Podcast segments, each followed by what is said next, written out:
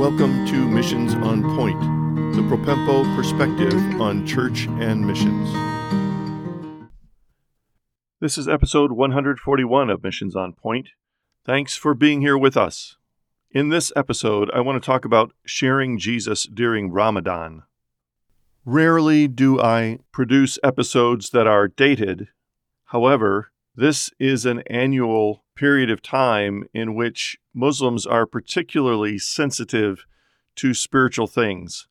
And I think it's a good time in this month of Ramadan to be able to just talk about a few things to help us relate to Muslim friends and to share Jesus during Ramadan.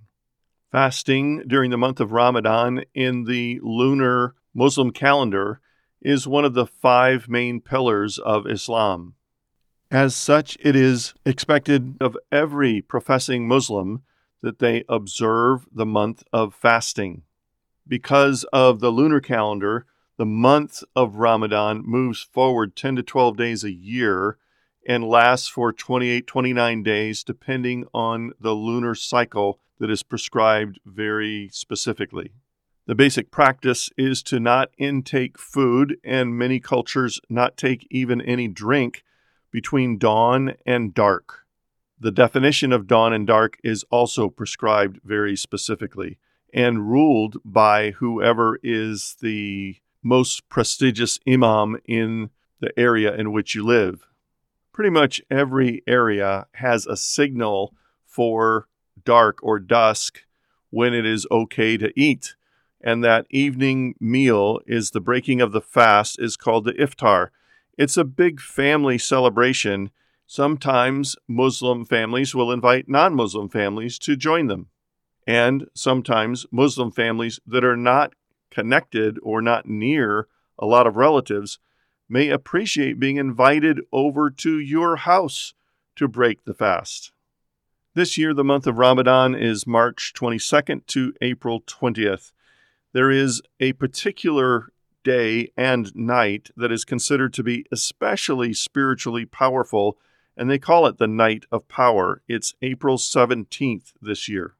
At the end of the month of Ramadan, there's a special Eid al Fitr, which is a festival at the end of fasting for Ramadan. And it includes a lot of special things having new clothes, giving gifts to one another, celebrating the end of the fasting month throughout the month of Ramadan, Muslims are especially keen to live moral and upright lives and to seek spiritual growth in some way, even forgiveness of sins. Because they believe that the Injil, which is technically the Gospels, the stories of the life of Christ, but in a broader sense, the New Testament is one of their holy books it is a great time to offer to give them a copy of the Injil. Most Muslims have been given in their tradition false ideas about the Bible, about Jesus, and especially the cross and resurrection, and about Christians in general.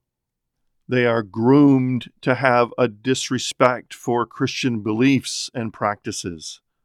However, they do value Jesus as a prophet and the Injil as one of their holy books. So it's okay to bring up the subject.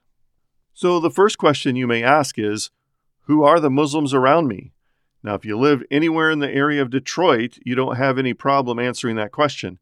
However, most of us don't see many Muslims on a day to day basis we probably have them in our workplace or in our employment in a major company.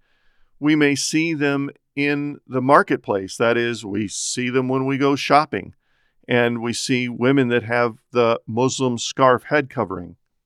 It's very likely that you know Muslims in your university or even in your neighborhood, people that are immigrants from Central Asia, the Arabian Peninsula, the Middle East, North Africa, Southeast Asia, and other places where Muslims are in great numbers. There are large numbers of Muslim immigrants in Western countries. In fact, Sweden has a very high percentage of immigrants that come from Muslim background. And if you travel to London or that area of England at all, you'll see a lot of Muslim descendants and Muslim immigrants around. So, how do you approach a Muslim friend or befriend someone who's a Muslim that you would like to befriend for the sake of Christ? Remember that you're actually crossing two barriers of prejudice your own prejudice in your heart, sometimes because of the news and all kinds of information about terrorists, we have a natural fear and we tend to paint everyone with a broad brush and not realize that most Muslims are actually peace loving and they just want the same kinds of things for their family as you want for your family. So you've got to overcome that prejudice in your own heart. Pray about it. Ask God to give you grace. Ask God to, to allow you to be a blessing to your Muslim friends. And the other side of the prejudice is their own. Just think about it. If the rest of the world believes that the United States is a Christian country and yet produces the kind of junk that goes out on social media, in films and movie industry, in even music, and the behavior of people that are idolized in the general public, that's a horrible vision of what a Christian would be like. The immorality and excesses and substance abuse that exists all throughout our Western society are a great offense to Muslims. So it's going to take some sensitivity and some gracious spirit and some love for them for the sake of Christ to break through your own prejudices and their prejudices and get to the place where you can have a conversation about Jesus. It's interesting from my own experience to learn that during the month of Ramadan, more Muslims seek to get a copy of the Injil, the New Testament, than any other time of the year. They are honed to be spiritually hungry and seeking spiritual truth Therefore, they are more open during Ramadan than any other time of the year to a conversation about Jesus, about reading the book of Luke together with them during the month of Ramadan, or giving them a very simple but very beautiful copy of God's Word. I say very beautiful copy of God's Word because they value the Quran as a special kind of inspiration through Muhammad, they revere the book in such a way that they would wrap it in a beautiful cloth or put it in a place of honor. They would certainly never put it on a low table or on the floor. If you want them to respect the copy of God's Word that you might give them, particularly the New Testament, make sure it is of good quality and handled with respect when you give it to them. There are two things that the Bible tells us that God uses in special ways. One is His Word. So use the Word, quote the Word. It doesn't mean you have to give Bible verses references. You don't have to say it exactly word for word, but use the Word of God in your conversation with them about Jesus. God blesses that and causes it to bring forth the purposes for which he sends it. The second thing that the scripture instructs us about is prayer. Prayer is the instrumental means of God to accomplish his will, and he asks his people to pray lots of different kinds of prayers. And one of those prayers for us during Ramadan should be that our Muslim friends and people we come in contact, and even those Muslims across the world, would be open to hearing the gospel by the word of God and come to saving repentance and faith in Jesus Christ alone for their salvation. There is a third thing that is very significant, and that is your own personal testimony. If you share your testimony, that is virtually irrefutable. They hear your story and they know that it's possible. They hear your story and understand the process by which the Lord used to bring you to faith in Christ. They can better identify with it just as a person because you are a real, live loving, caring person standing in front of them.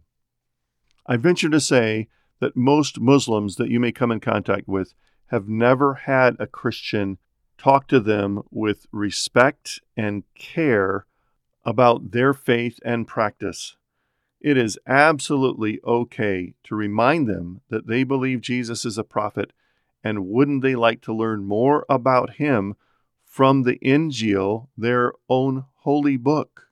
One of the good results of making an approach to a Muslim person or a Muslim family during Ramadan is that that begins to break down the distrust and build bridges of trust so that you can continue to have conversations with them that are spiritual in nature and continue to point them to Christ. Most often, it takes multiple times for a Muslim to hear the gospel explained before it breaks through their own resistance to the place where they're able to consider it and God opens their heart to believe. Ramadan is a great time for gospel ministry to your Muslim friends and co workers and fellow students. It's a great time to build relationships and begin to allow them the freedom to talk about their religion and ask questions about Christ.